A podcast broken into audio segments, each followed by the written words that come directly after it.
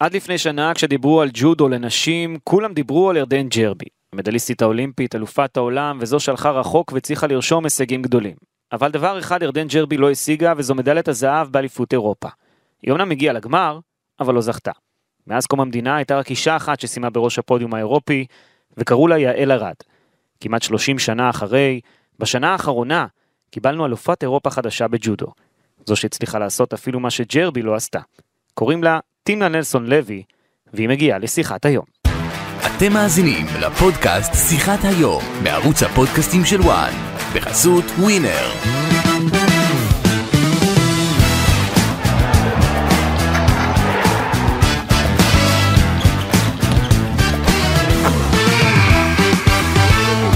טינה נלסון לוי, בת 28 מירושלים, חתומה על אחד מההישגים הגדולים של השנה העברית האחרונה. הג'ודאית הזו ניצחה בגמר אליפות אירופה בקטגוריית המשקל של עד 57 קילוגרמים את לואיס סיסק, סגנית אלופה האולימפית, וזכתה במדליית הזהב במקומה. מדובר אה, בהישג ענק לטינה נלסון לוי שנכנסה לרשימה מצומצמת של ספורטאים ישראלים, ג'ודאים ישראלים שזכו באליפויות אירופה אה, בג'ודו כמו אריק זאבי, שעשה זאת ארבע פעמים.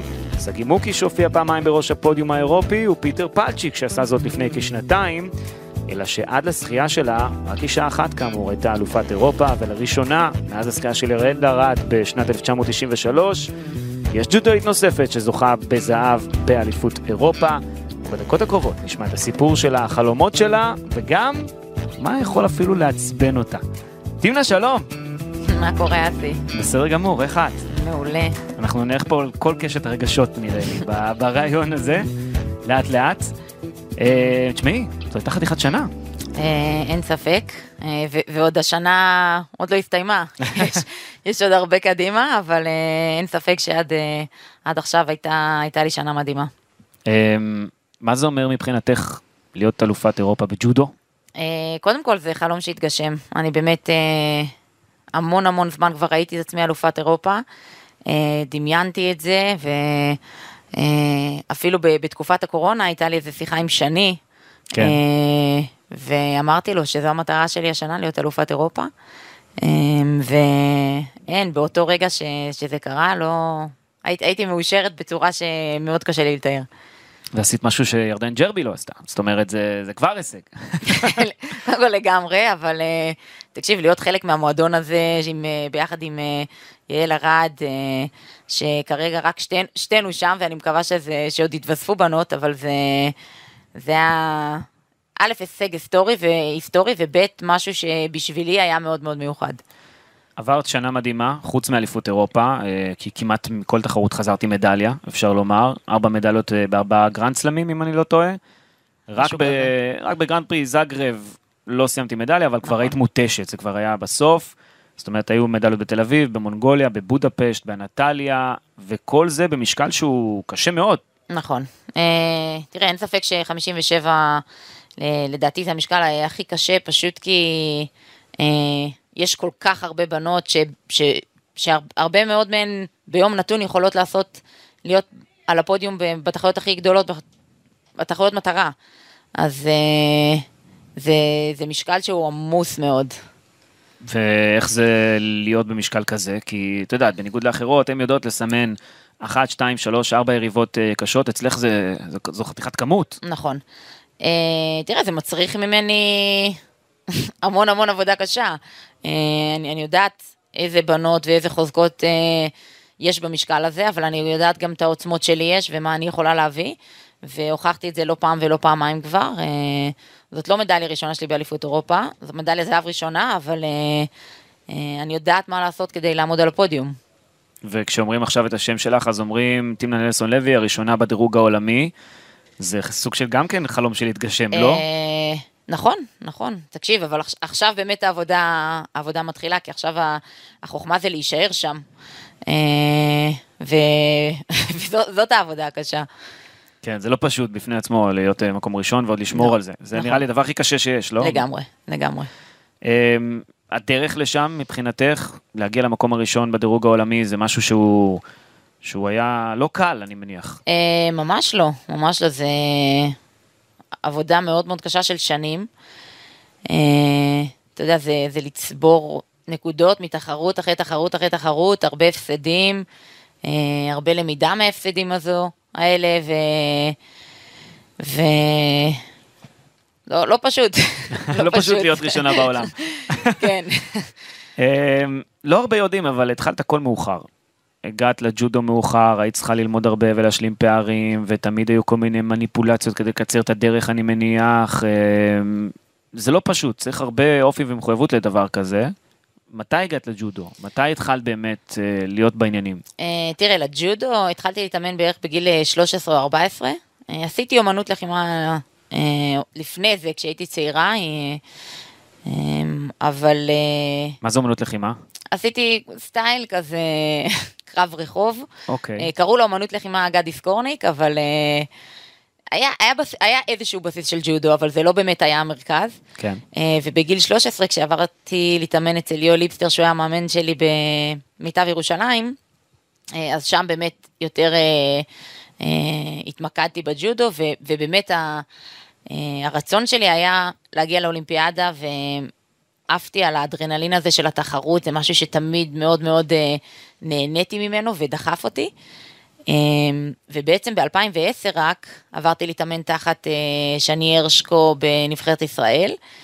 אה, וכן, היה, היה המון המון צמצום פערים לעשות, ו, ו- ואני עוד עושה אותם. אה, אבל אני חושבת ש, שהצוות עובד איתי בצורה מדהימה, ואנחנו מצליחים אה, להביא תוצאות יחד. זאת אומרת, את היית כבר עוד לפני זה בנבחרת שהייתה נבחרת בעצם של אה, דמות אחת מרכזית, שזו הייתה ירדן, נכון, ועכשיו זה הרבה יותר רחב, נכון. כל אחת במשקל שלה מצליחה, תראה, יש הרבה המון- הצלחות. לגמרי. יש המון המון בנות שמצליחות, ו... ו...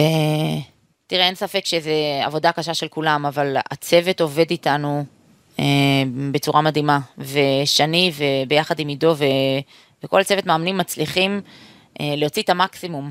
אה, וזה לא פשוט, אתה יודע, זה כדי להביא ספורטאית אחת זה ל- לרמה בינלאומית זה, אה, זה וואו, אבל כדי להביא נבחרת שלמה עם כל כך הרבה עוצמות, זה, זה מדהים, מדהים. ובמקרה שלך אפשר להגיד גם שעברת דרך יותר קשה מהיתר בנבחרת ישראל כדי להגיע למקום שאת נמצאת בו היום, כי שוב, היו לך הרבה פערים להשלים. נכון, נכון. היה חסר את הבסיס. אה, הרבה בסיס, אה, אתה יודע, הכל מטכניקה ל...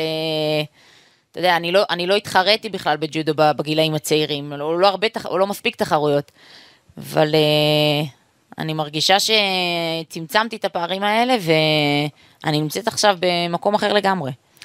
את באה ממשפחה מאוד מיוחדת.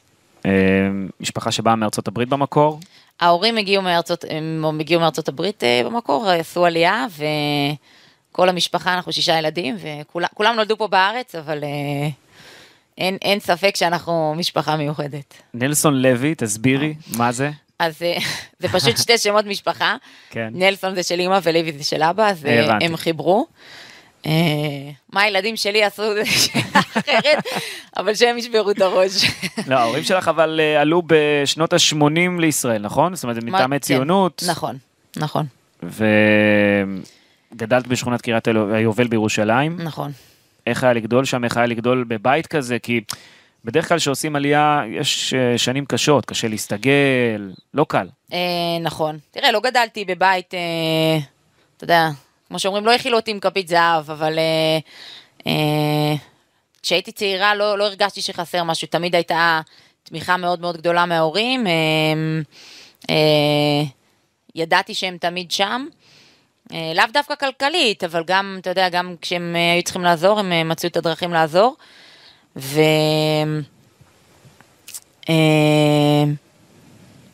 אני- לגד- לגדול איתם בבית כזה זה, זה משהו מיוחד, לא? זאת אומרת, אתם הרבה ילדים גם אמרת. לגמרי, אתה יודע, הרבה, הרבה שואלים, כאילו, מה אתם משפחה דת, כאילו דתייה, ואנחנו אנחנו לא, אני לא באה מבית דתי, בכלל לא. אני פשוט חושבת שההורים מאוד מאוד אה, אהבו לגדל את הילדים, והם עשו את זה ב... עשו, עשו את זה בצורה יוצאת דופן, והצליח להם, כי אנחנו באמת, תקשיב, אסי, אנחנו, כל, כל השישה, אנחנו אחים מה זה מגובשים. כן. ממש, אנחנו בקשר מאוד מאוד טוב.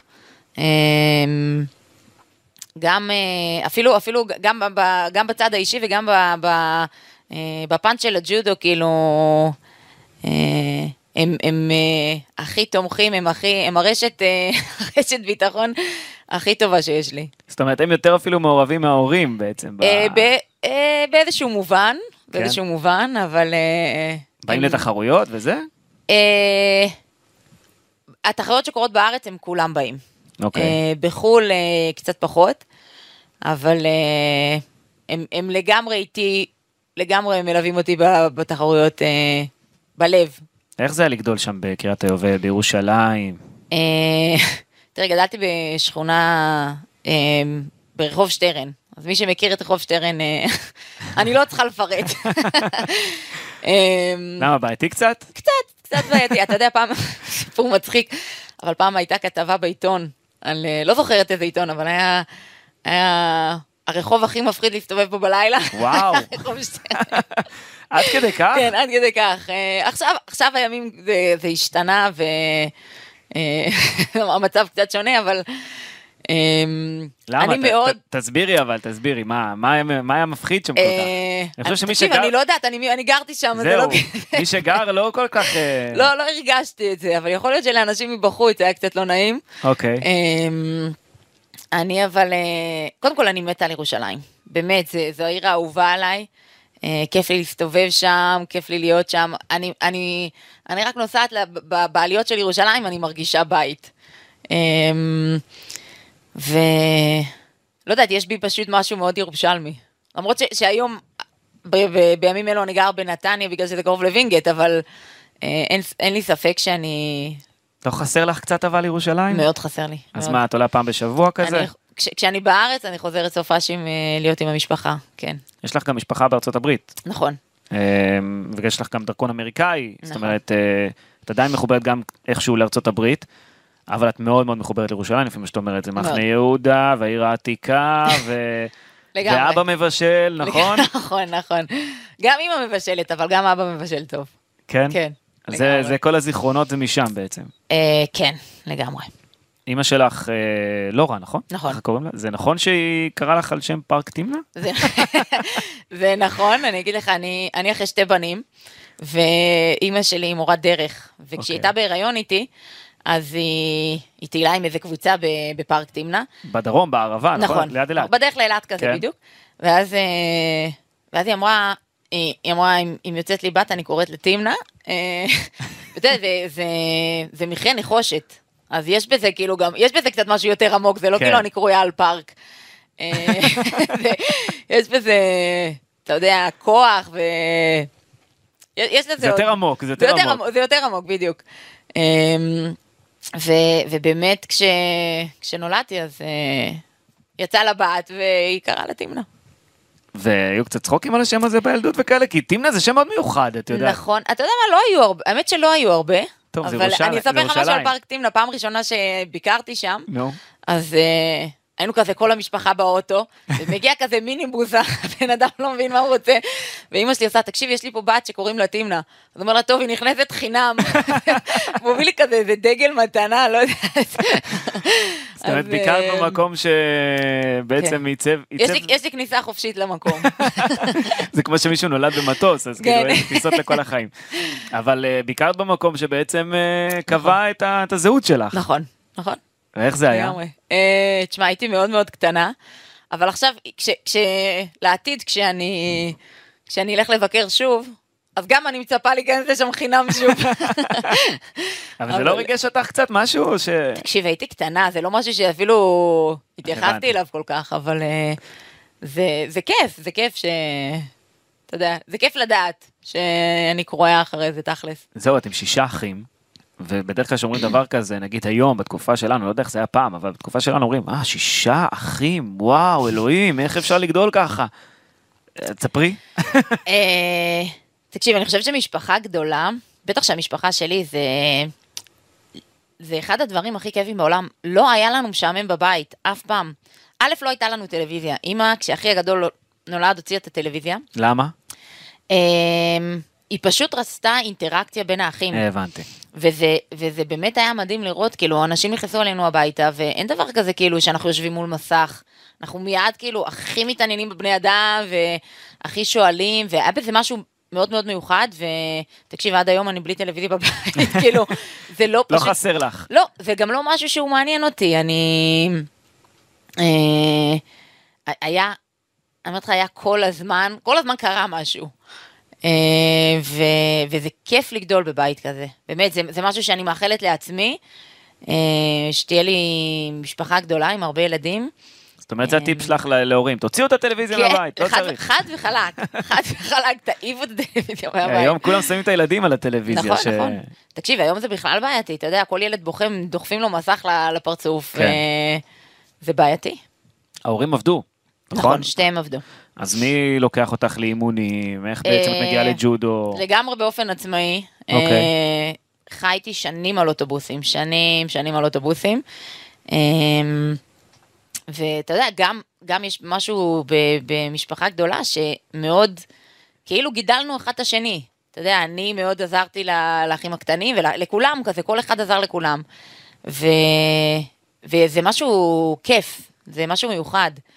אה, ו, ועד היום זה ככה. עד היום אנחנו בקשר מאוד מאוד טוב, ואנחנו שם אחד בשביל השנייה.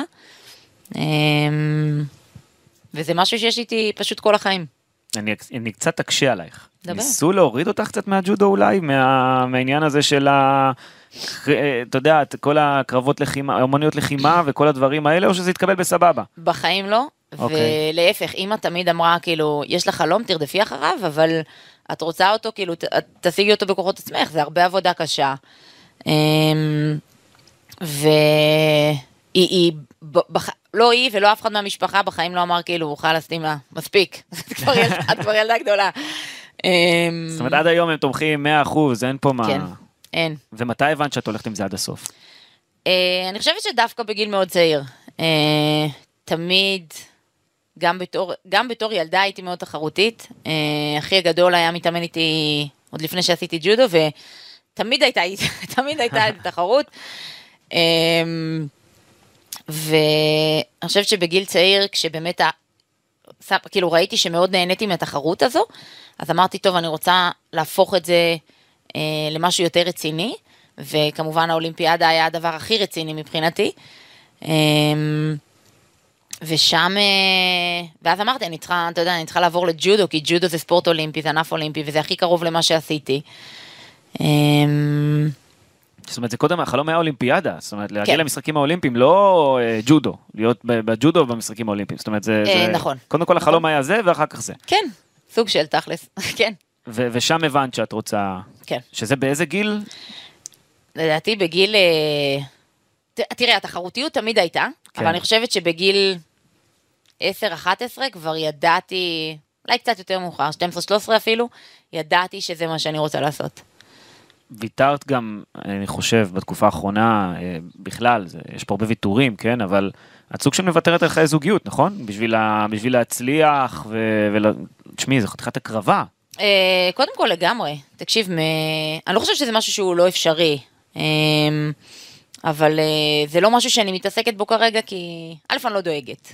אוקיי. ב', אה, אה, באמת, הג'ודו זה, זה המרכז של החיים שלי עכשיו, ויש לי מטרות מאוד מאוד ברורות, אה, ו...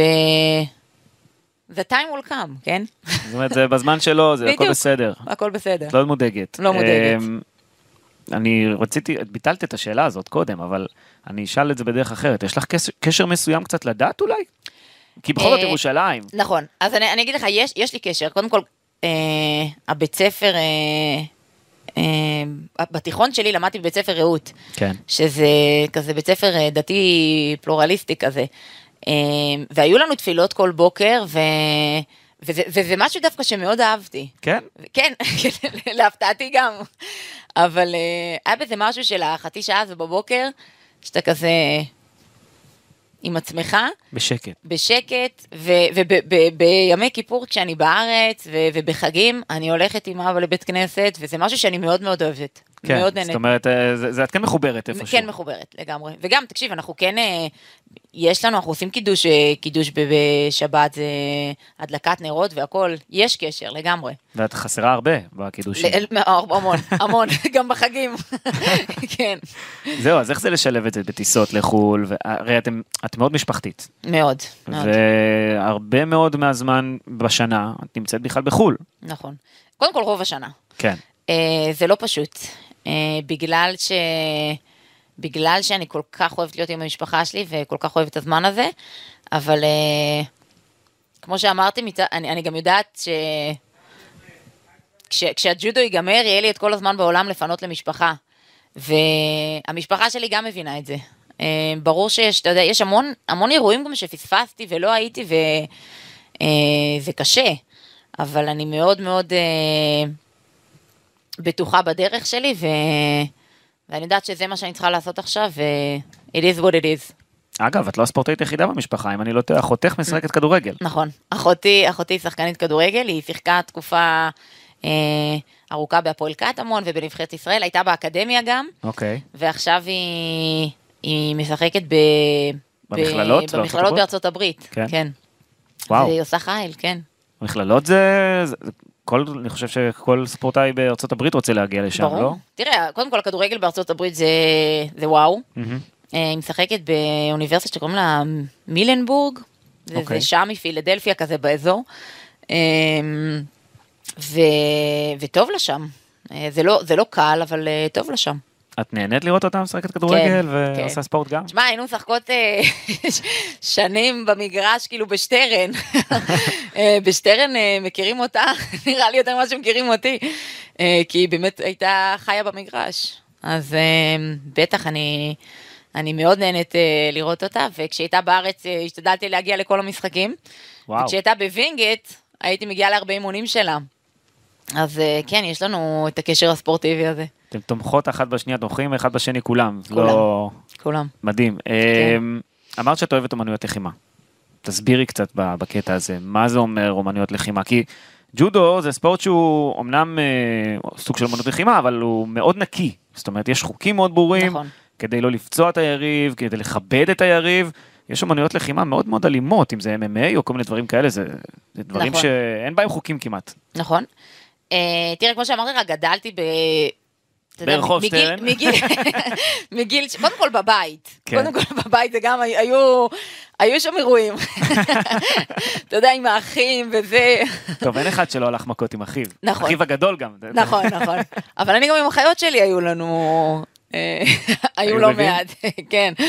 אמ, אבל בגיל 6, באמת, כשאימא שלי שלחה אותי אה, לחוג אה, הראשון שלי, אז זה היה, היו בזה חוקים, אבל הרבה הרבה פחות ממה שיש בג'ודו. כן. אז אתה יודע, היינו שמים מגנים, הייתי שמה מגני ראש, מגן רגליים, מגן רגליים, ו- ובתכלס הולכים מכות. אמ, זה קרבות רחוב כאילו כאלה? כן, אם אתה יודע, לא עכשיו אה, מגיעים למישהו שמדמם, אבל היה כזה אגרופים, בעיטות ו- וסטייל MMA, מיגון כזה. אוקיי. אתה יודע, היינו ילדים גם, כן? זה לא... וזה מה שהכרתי שנים, זה מה שהכרתי. אה, אז יש בי צד שמאוד מאוד אוהב את זה גם. אה, ברור שעכשיו הג'ודו הוא, הוא ענף ספורט שהוא הרבה יותר יפה, הוא הרבה יותר אה, מכבד. אה, ו... זה אחרת. זה אחרת, זה פשוט אחרת.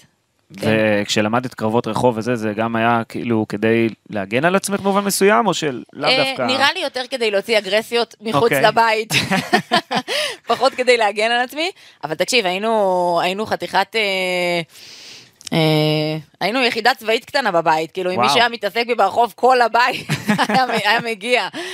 אז, אה, אז כן. איזה עוד תחביבים יש לך? אני מעניין אותי לשאול פתאום.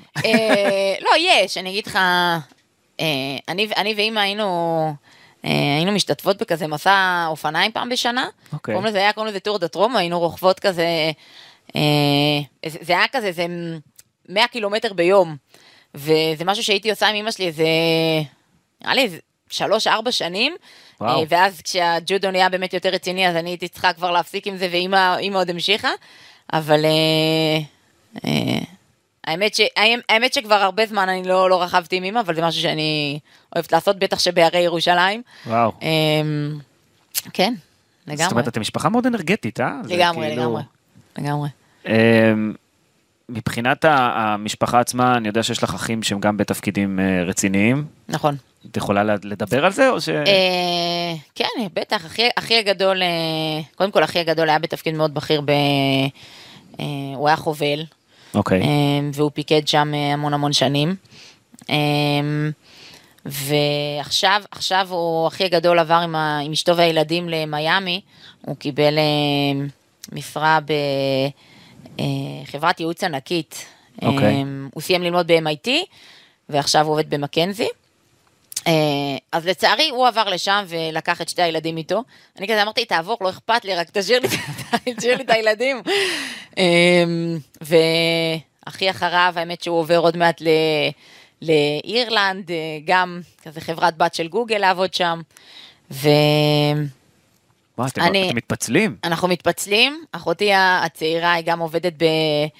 אה, בחברה רצינית אה, בד... פה, פה בארץ בדרום, ו- ותכלס כרגע, כרגע רק אני והיא בארץ. וואו. אה, אחותי הקטנה בקולג', אחי הקטן גם במיאמי. אה, אבל תקשיב, אני מקווה, אני, אני בונה על זה שכולם אה, יתמקמו בירושלים, ב... אולי, אולי לא בעתיד הקרוב, אבל בעתיד הרחוק, שנהיה קרובים אחד לשני. אז מה, ראש השנה עכשיו, מה עושים? אז זהו, אז, אז אחי הגדול עם הילדים בבית בראש השנה, אז, אוקיי. אה, אז יש, יש כמה, אתה יודע, לחגים לי, לפעמים יוצא פעם בש... שיש פה אנשים, אבל תקופה ארוכה שלא היינו כל השש יחד. וואו. ותקשיב, שכל השש יחד זה, זה סיוט להיות לידינו, פשוט סיוט, כאילו, אין, אין עם מי לדבר, אנחנו כאילו לגמרי בתוך הבועה שלנו. גדול. אמ, ירושלים היא עיר מאוד טעונה, אפשר להגיד. זאת אומרת, אני חושב שתמיד כשאני מגיע לירושלים, אם את הולכת נגיד בתל אביב או בכל רחוב בעיר אחרת, עיר גדולה בישראל, יש אנשים שמחייכים לפעמים, יש אנשים שסבבה להם. בירושלים כולם כמעט עם פנים חתומות, כולם... אה, אתה יודע, אני דווקא לא מסכימה איתך. כן? אני חושבת שיש משהו מאוד חם ואוהב בירושלים.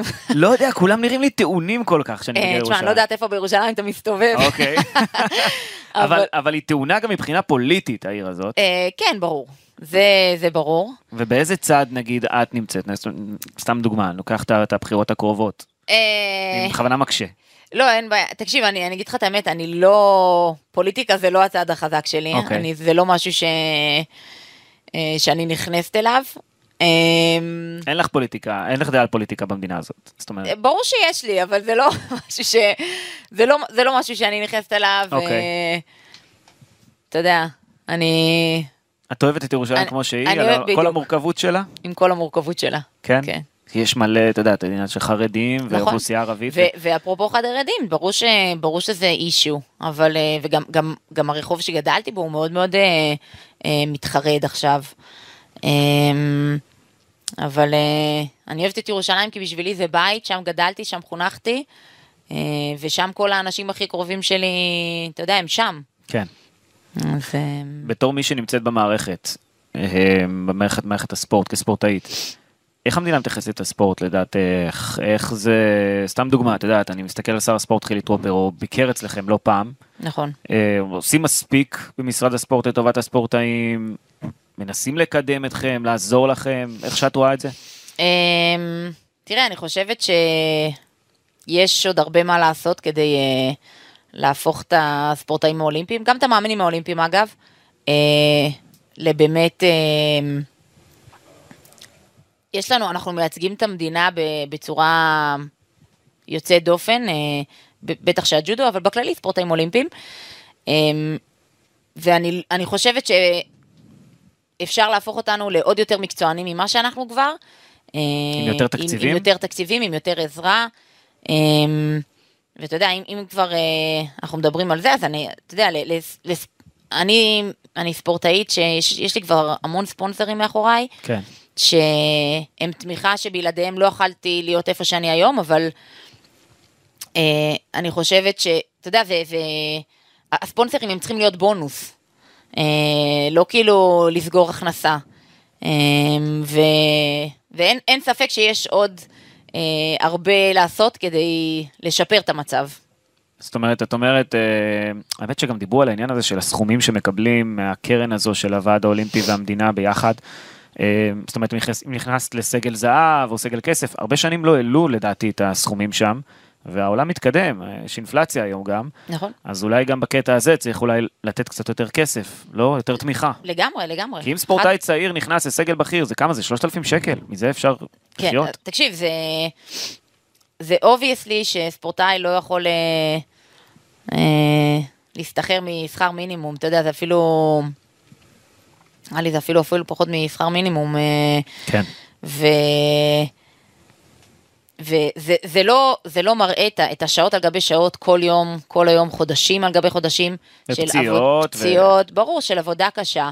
וזה פשוט, זה לא תואם, כאילו, זה לא, זה לא באמת מראה אה, מה ספורטאי אולימפי אה, עובר או עושה כדי להגיע לרמות האלה. ואני חושבת שאם היו נותנים לספורטאים קצת יותר שקט, ברור שהמצב היה נראה אחרת. כן. אה, וגם היו אולי יותר ספורטאים שנשארים. וגם היו יכול להיות יותר, היה לנו הרבה יותר אה, ייצוג אה, בעוד ענפים, ביותר מדליות, יותר הישגים. ברור, אין שאלה. מה את הכי אוהבת בארץ? מה אני הכי... אם המדריכת טיולים, זה נראה לי שאלה קשה, כי וואי. היא לקחה אותך בטח להרבה מקומות. אה, מה אני הכי... מקום, כן? לא רק מקום, הכל, מה שאת רוצה. לא, אני הכי... אני הכי אוהבת בארץ? וואי, מה את. הכי מתחברת בארץ? בוא נגיד ככה. אמ, תראה, אני רוצה להגיד את המשפחה, אבל כבר דיברנו על זה. אמ, אולי אני אשאל שאלה יותר פשוטה. אה, הפוך, כאילו. מה הכי מעצבן אותך בארץ? אה, האמת, הפקקים. הפקקים, תקשיב, אה? לקח לי איזה שעה להגיע לפה היום, זה פשוט סיוט. באת מנתניה לרמת גן בבוקר. נכון. הפקקים זה היה פשוט, אתה יודע מה זה, הנה אמרתי את זה, אז הפקקים, פשוט סיוט.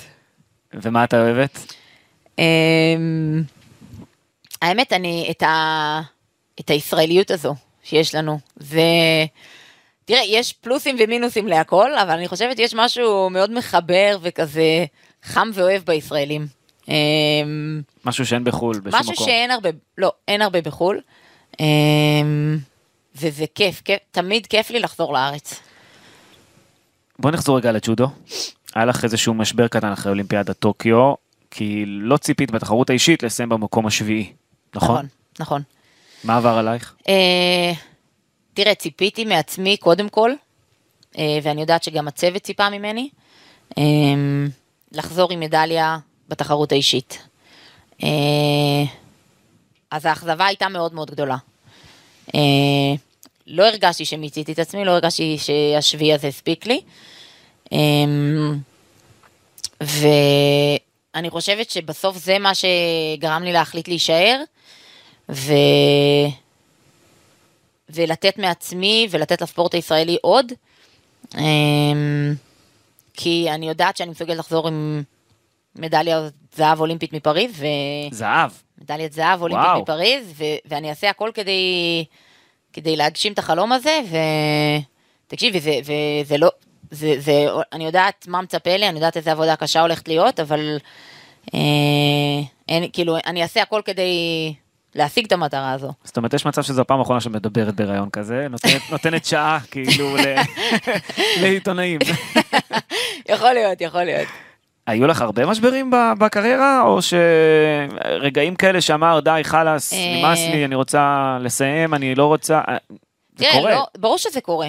לא, לא היו לי הרבה, ברור שזה קורה, אני חושבת שהעיקרי שלי היה באמת אחרי טוקיו. אה, למרות שאתה יודע, למרות שאחרי טוקיו, אתה יודע, חזרנו גיבורים במרכאות לארץ, ו, וחזרנו עם מדליה היסטורית, אבל אה, אני, ב, אני הרגשתי החמצה מאוד מאוד גדולה, ופספוס אה, מאוד מאוד גדול, ו... אה, בסוף זה היה סוג של מדיכאון לניצחון, אבל לא? נכון, כאילו, לגמרי, בתחושה. לגמרי. אבל עדיין, אתה יודע, עדיין, למרות, כאילו למרות שזה היה מדיכאון לניצחון, אה, עדיין הרגיש שמשהו חסר לי, וזה כאילו לא הספיק לי. אמנם אני מדליסטית אולימפית, אבל משהו היה חסר לי. אה, וזהו. אגב, בקרבות על מדליית הארד הקבוצתית בטוקיו, אם אני לא טועה, הקרב האחרון היה שלך. אתה לא טועה.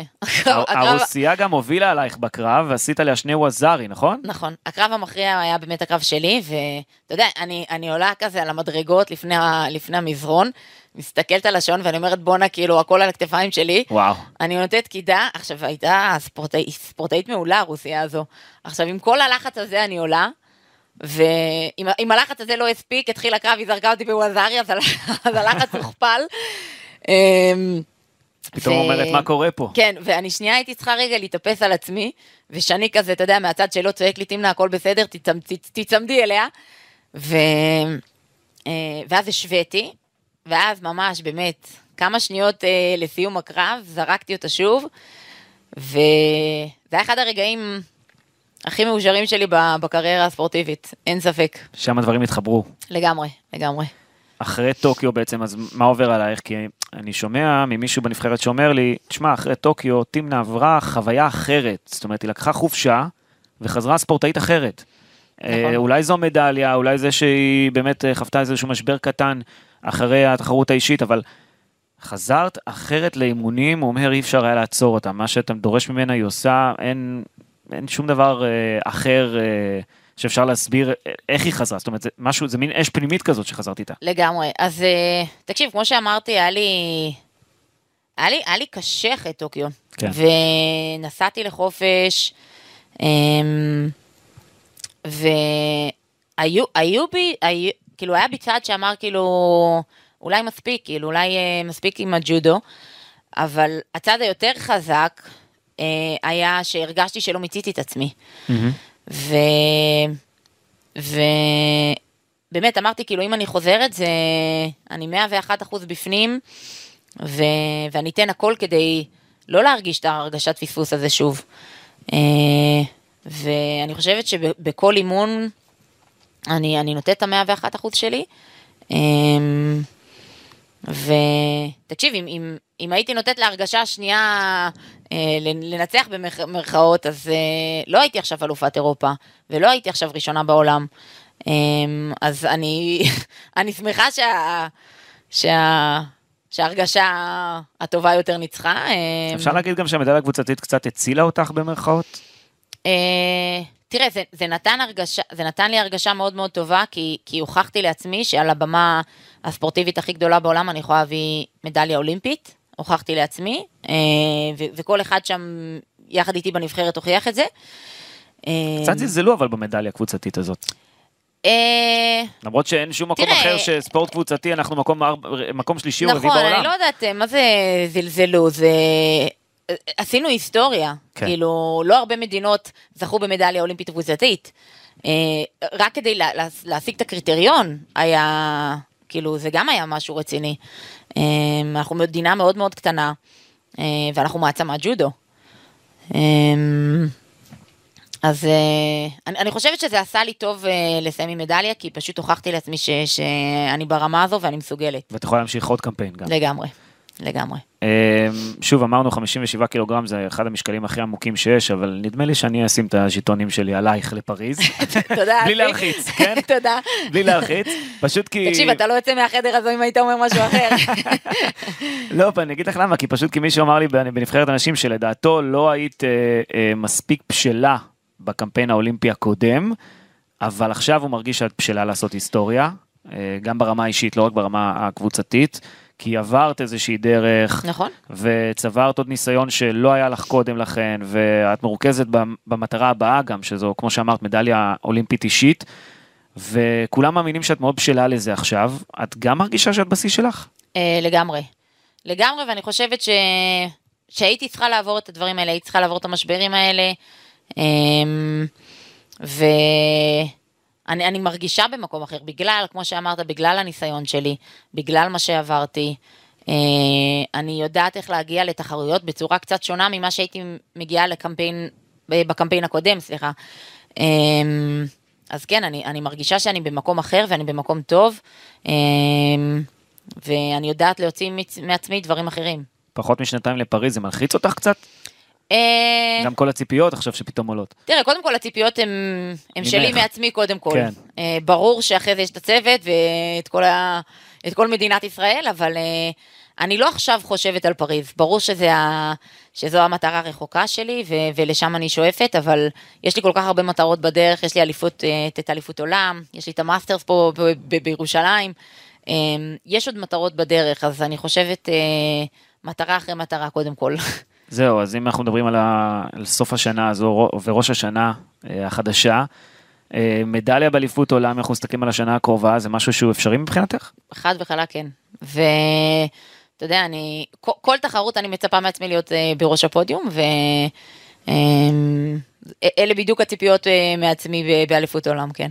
כבר חושבת על היום שאחרי אגב? כי התחלנו לדבר על, ה... אמרת שכאילו חשבת שאולי זה הסוף אחרי טוקיו. ופתאום uh, את הולכת לעוד קמפיין ונראה לי שזה זה, כמו שאומרים last dance, לא? תקשיב, יכול להיות, אי אפשר לדעת מה יהיה. מה, לוס אנג'לס לא מדליק אותך? מדליק אותי, כמו כל המשפחה שלי שם. אה, תראה, ברור שיש מחשבות של היום של אחרי מה יהיה. אה, אני מנסה לא להתעסק עם זה יותר מדי, אה, כי באמת אני כל כך עמוק בג'ודו ואני במקום טוב, אבל כן, ברור שיש מחשבות. ו... מה תרצי לעשות? נגיד, סתם. שאלה, שאלה... אין לך איזה משהו שאת אוהבת? תקשיבי, אני מאוד מאוד אוהבת לאמן. אוקיי. אה, מאוד אוהבת לאמן, זה כיף לי. אה, יכול להיות שאני אשאר, אה, אשאר גם בג'ודו, יכול להיות שלא, יכול להיות שאני אעבור למשהו אחר, אין לי מושג, אין לי מושג. אני, אתה יודע, אני לא, לא, לא סוגרת דלתות. הבנתי. אגב, כשתצאי מה, מהלופ הזה, אה, מדברים, דיברנו על כסף, אפשר לחיות טוב? זאת אומרת, אה, את חיה טוב, בוא נגיד כספורטאית, את אה, תוכלי לצאת עם משהו, איזשהו סכום בצד? ברור, תקשיב, וכמו שאמרתי, חברות כמו פנטרה, כמו אלדן, שופרסל, הכשרת היישוב, מלא אנשים שעוזרים לי, אורי אילן, גיל, אני עכשיו, דרך אגב, סטודנטית בקריה האקדמית אונו, הם גם, כל האנשים האלה... את מתחילה ללמוד כבר. כן, אני גם מתחילה ללמוד.